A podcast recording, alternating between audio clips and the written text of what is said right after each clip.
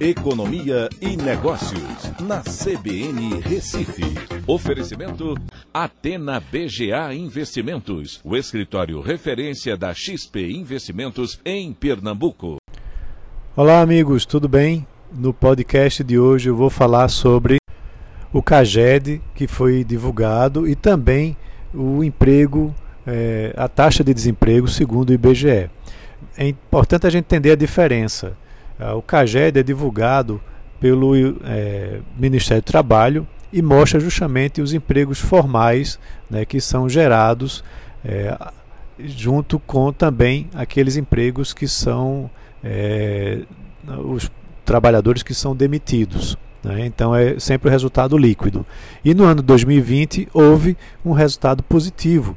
Né? A gente teve 142 mil empregos é, que foram gerados apesar da pandemia né, que a gente teve aí muito forte né, que derrubou bastante, né, quando em abril, por exemplo, quase um milhão de pessoas perderam empregos formais.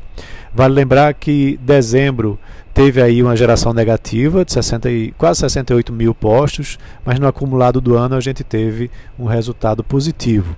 É, quando a gente olha por setores né, econômicos, a indústria em geral é, gerou 95 mil, a construção civil foi o principal gerador de postos de trabalho formais, com 112 mil empregos, a agropecuária com 61 mil. E o setor de serviços, que ainda sofre para se recuperar, teve uma perda líquida né, de 132 mil postos de é, empregos formais. Por região, é, a região que mais gerou empregos foi a região sul, com 85.500.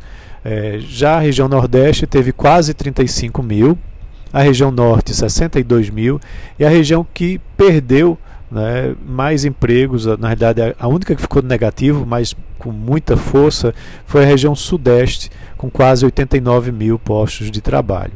Né. Então esses dados foram muito importantes né, para a gente ver a recuperação que aconteceu nos empregos formais ao longo do ano.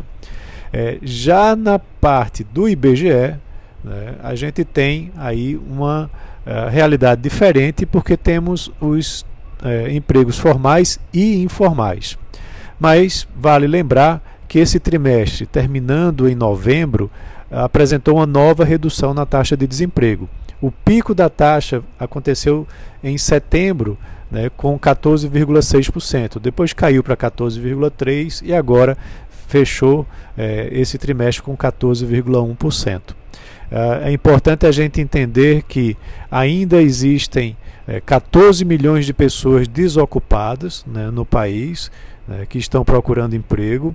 É, a gente tem também a parte da população subutilizada de 32,2 milhões.